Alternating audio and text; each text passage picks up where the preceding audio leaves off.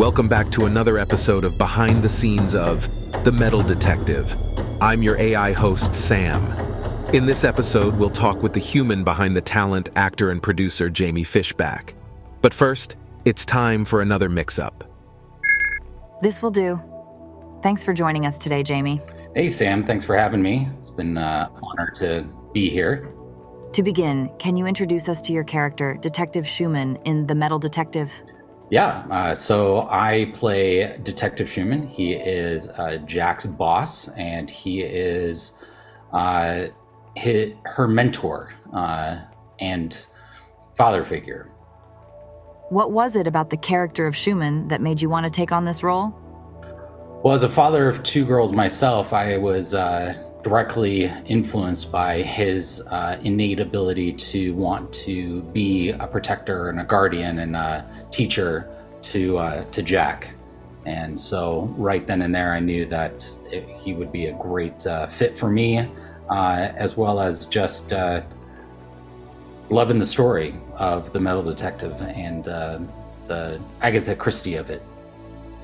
So you mentioned that Schumann is kind of a father figure to Jack. Could you describe the dynamic between your characters? How did you approach playing a character who's so protective of her? Yeah, their dynamic is very much a father-daughter relationship where Jack is, a moved-out daughter, and he's trying to guide her from afar, but she obviously has that stubborn nature about her and will listen to him to a point, as one daughter does to her father.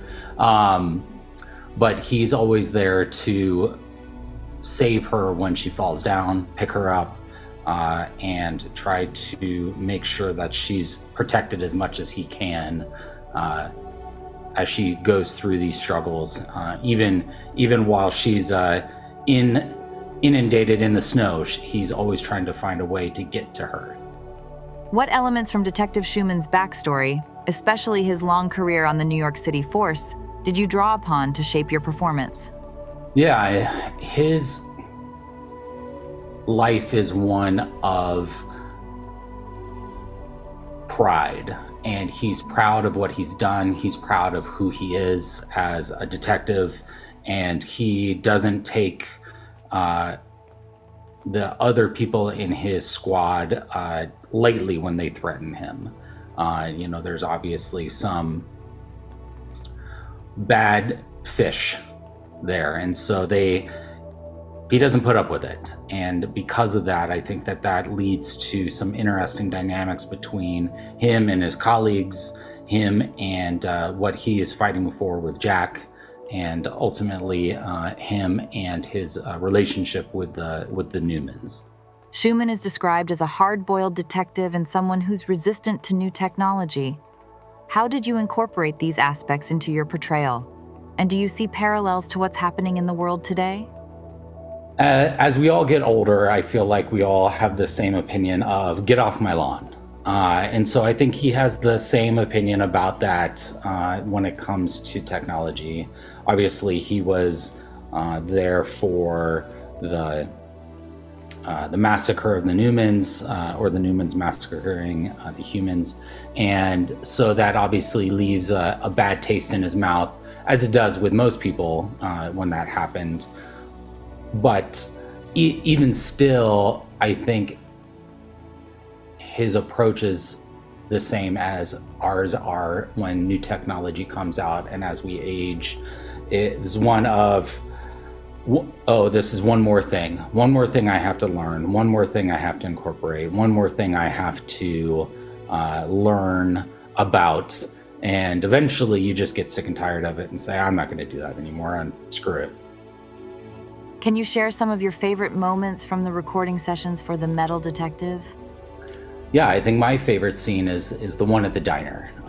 It layers in not only their relationship, but it layers in the technology of Marge and the future of food with grown or fresh. It also layers in the story of what's actually happening, between his character and the corrupt police and Jack and her relationship with Newmans, and Jack and her relationship with her partner. And so there's a lot of layers just in that one scene as you go through it.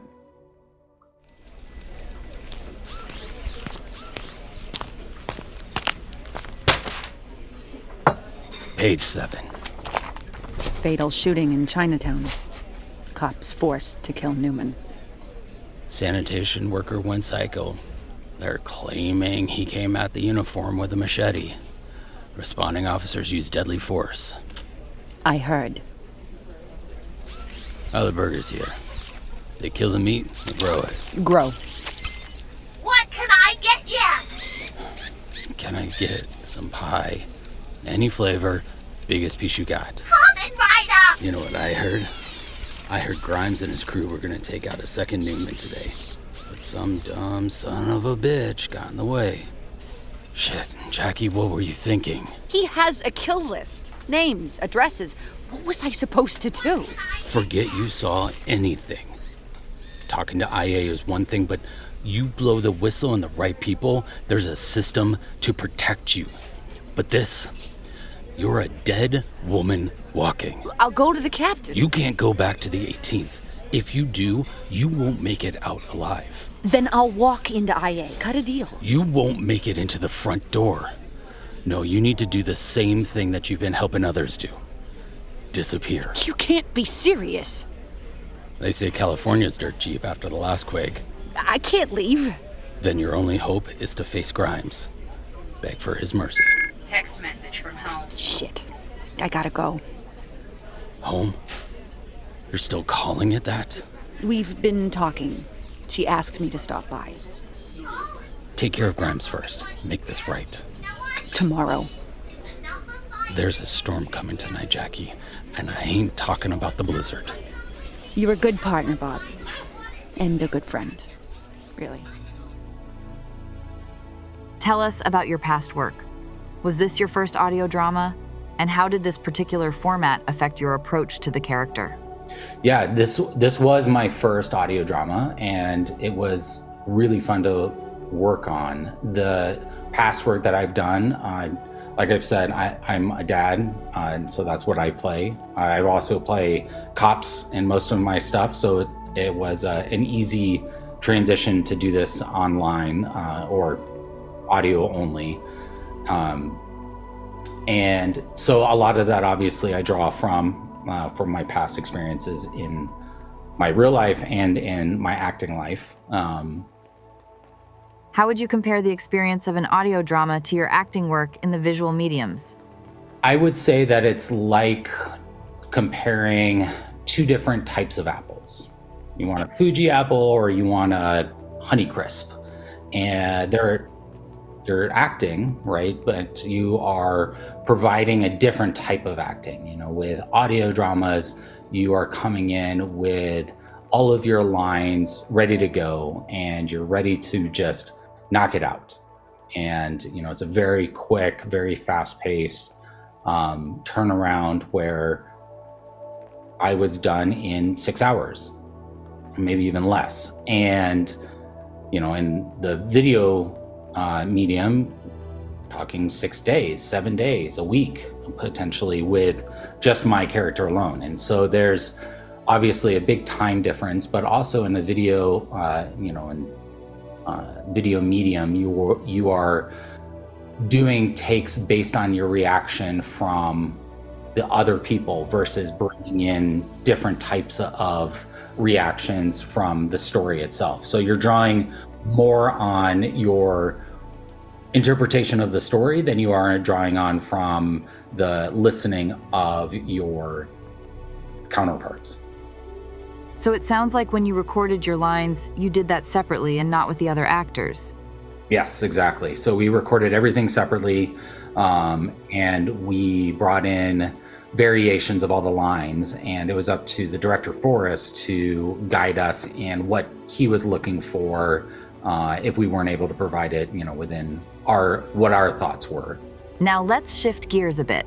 You were also the associate producer on the project and instrumental in creating one of the key marketing elements, the website for the Bradbury Hotel featured in the series. Why don't you talk a bit about your inspirations for coming up with the site and the thought behind this campaign? Yeah, absolutely. So my inspiration is always JJ Abrams when it comes to the mystery, and one of his TED Talks from a long time ago was about the mystery box and letting people find the mystery and be revealed by the mystery. And the Bradbury was, or is, a way of expressing that mystery box online. You know, if you go to the BradburyHotel.com, you can rent a room at the Bradbury, and you can look at the different rooms, and you can see, you know, the amenities and the different things that the Bradbury provides. And if you look closely enough, there are cues in there that lead you to listen to the Bradbury or listen to The Metal Detective and see the that no Newmans are allowed, or that this is done in the future in 2045. And so sprinkling in those little Easter eggs helps people who are interested in unboxing the mystery a bigger experience in the Metal Detective world. Well, it definitely gave a great visual representation of the locations in the story. It's so well done, you start to think, this could be a real place. Yeah, exactly. And that was the goal, right? Is to make a website that looked and felt just like a hotel that you could rent and be able to visit in downtown Manhattan in 2045. But obviously we're not in 2045 and that hotel doesn't exist, but the experience is still there for somebody to find. What kind of experience did you want the audience to have when exploring this site? Obviously, the end goal is always for them to listen to The Metal Detective and to experience the audio drama with a little more insight into what the audio drama is about, you know, with the Bradbury Hotel. Well, thank you so much for sharing your experiences and insight with us today, Jamie. Awesome. Thank you, Sam. It was a pleasure talking to you. And to our listeners. To find out more about Jamie Fishback and the rest of our amazing cast, please visit BradburyHotel.com. Check in and listen and learn about the actors behind the characters. As always, we hope you've enjoyed the show, and we ask that you follow, share, and review. Till next time, stay curious.